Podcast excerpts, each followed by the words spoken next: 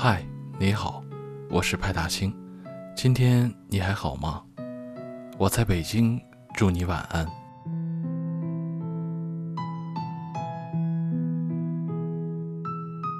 孤独是一种怎样的体验？也许是一个人去吃火锅，也许是点了外卖不敢去洗澡，也许只是每天回家以后要面对空荡的出租屋。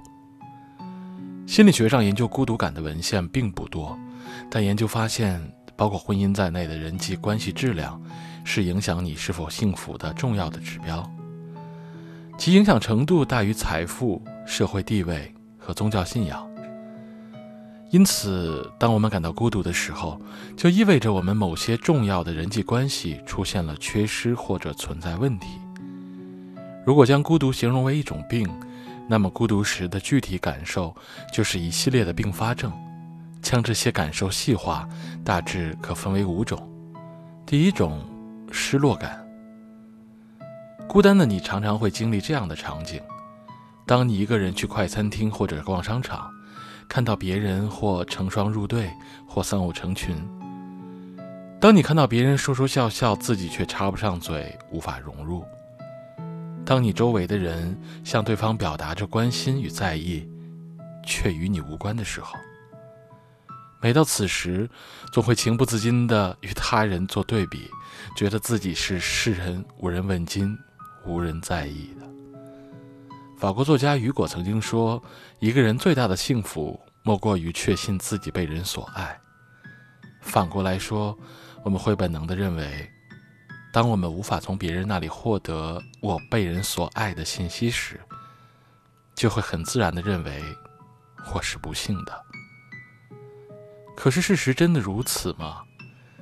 我曾与一位好友讨论过一个知乎话题。你做过什么比一个人吃火锅更孤单的事？他却告诉我，他有一个朋友，经常一个人去吃火锅，过得也挺好的。比起她时常要陪男友去各种社交场合，照顾各种人际关系，简直不要太自由。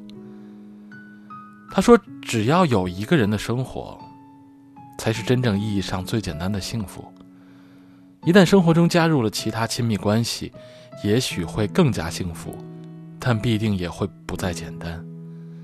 当然，前提是你要认为它是一种幸福。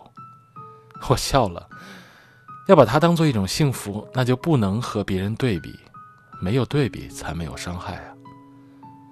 而我们之所以会去对比，只是因为我们对于自己一个人的生活，没有那份理直气壮的底气吧。是啊，我为什么就不能自己去吃一次火锅呢？不必考虑那么多的人情往来，不必矜持的顾忌吃相，也不必虚情假意的抢着买单。整个火锅店人来人往，不是来谈工作的，就是来谈感情的。只有我是来吃火锅的。当然，如果你下决心去做上述的事情，请务必带好一张足够大的字条。上面写着“有人”两个大字，以方便在用餐途中去洗手间。第二点，挫败感。当你感到失落的时候，紧接着的感受可能就是挫败。当你发现对比之下，你所拥有的亲密关系或人际关系不如别人，或者没有获得别人的关注时，就会感到挫败。正因如此，当你感到失落的时候，后劲儿总是很大，会忽然发现，在这一个点上无法获得别人的认可，也无法认可自己。无论多么强大的内心，也不可能永远不会受伤害，不会疲惫喘息。只是成熟的人更懂得带上创伤与失败，继续前行。良好的心态、合理的归因，是面对挫败首先要做到的。一点点的挫败完全可以消化掉，玻璃心同样也可以炼化成钢铁。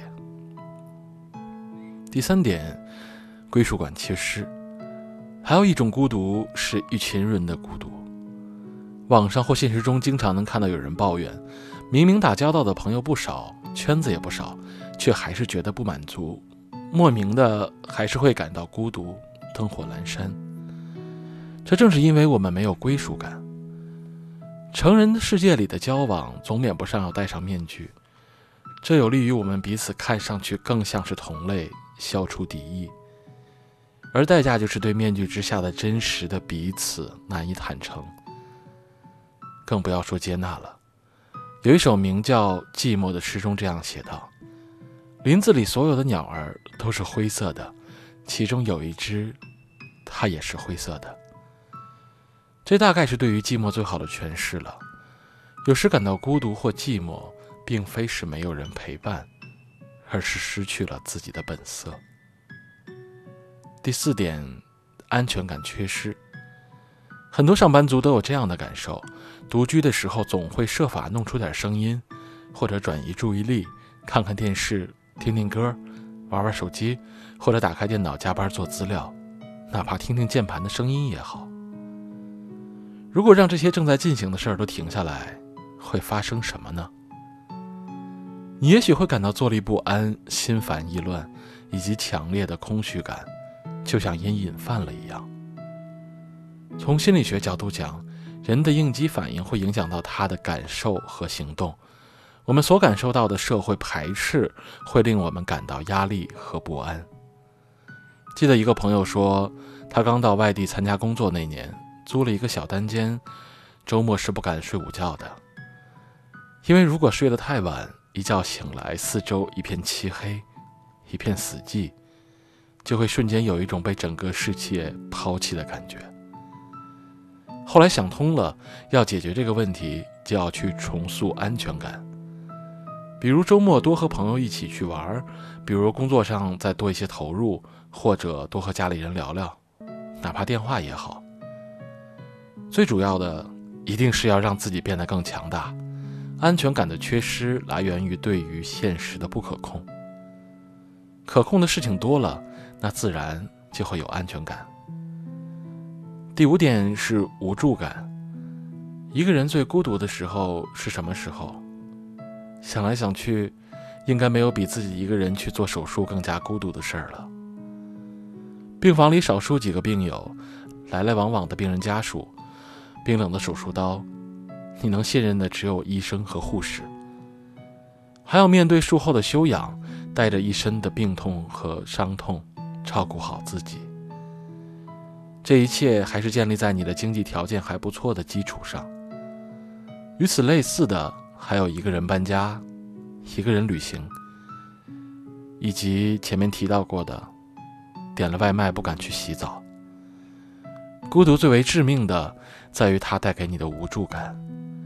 这时候，你所面对的事儿只靠你一个人去做会很困难，却又得不到别人的帮助。可该做的还是要做，逃避不了。此时对你感受到的孤独将无比清晰。由此可见，在孤独面前，心态固然重要，但要从根本上解决，仍然是需要对于情感足够的经营。孤独在有的时候可以说是一种负面的情绪感受，但有的时候我们所需要的也正是那份孤独时的惬意。心理学研究发现，独处能够整合心理资源，对于保持心理健康有着重要的作用。在忙碌而浮躁的社会，在众多的个体主义者的心里，孤独已经是比较常见而普遍的事儿了。也想请每一位孤独患者记住，也许你很不愿意承认，但你真的不是一个人。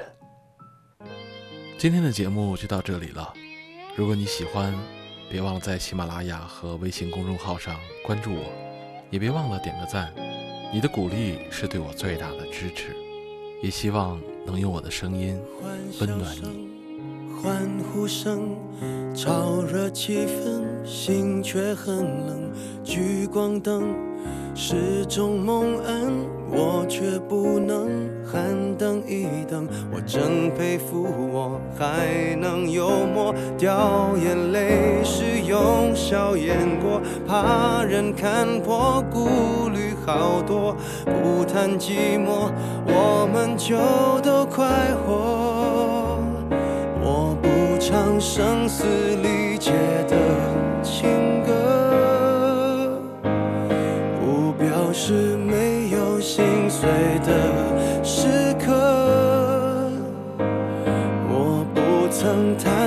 伤口任宰割愈合，就无人晓得我内心挫折。我像个孤独患者，自我拉扯。外向的孤独患者有何不可？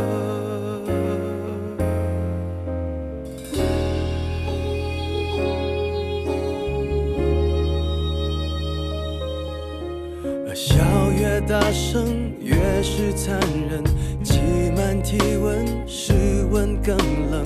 万一关灯，空虚扰人，我却不能喊等一等。你说你爱我，却一直说说我不该窝在角落，策划逃脱，这也有错。连我脆弱的权利都掠夺，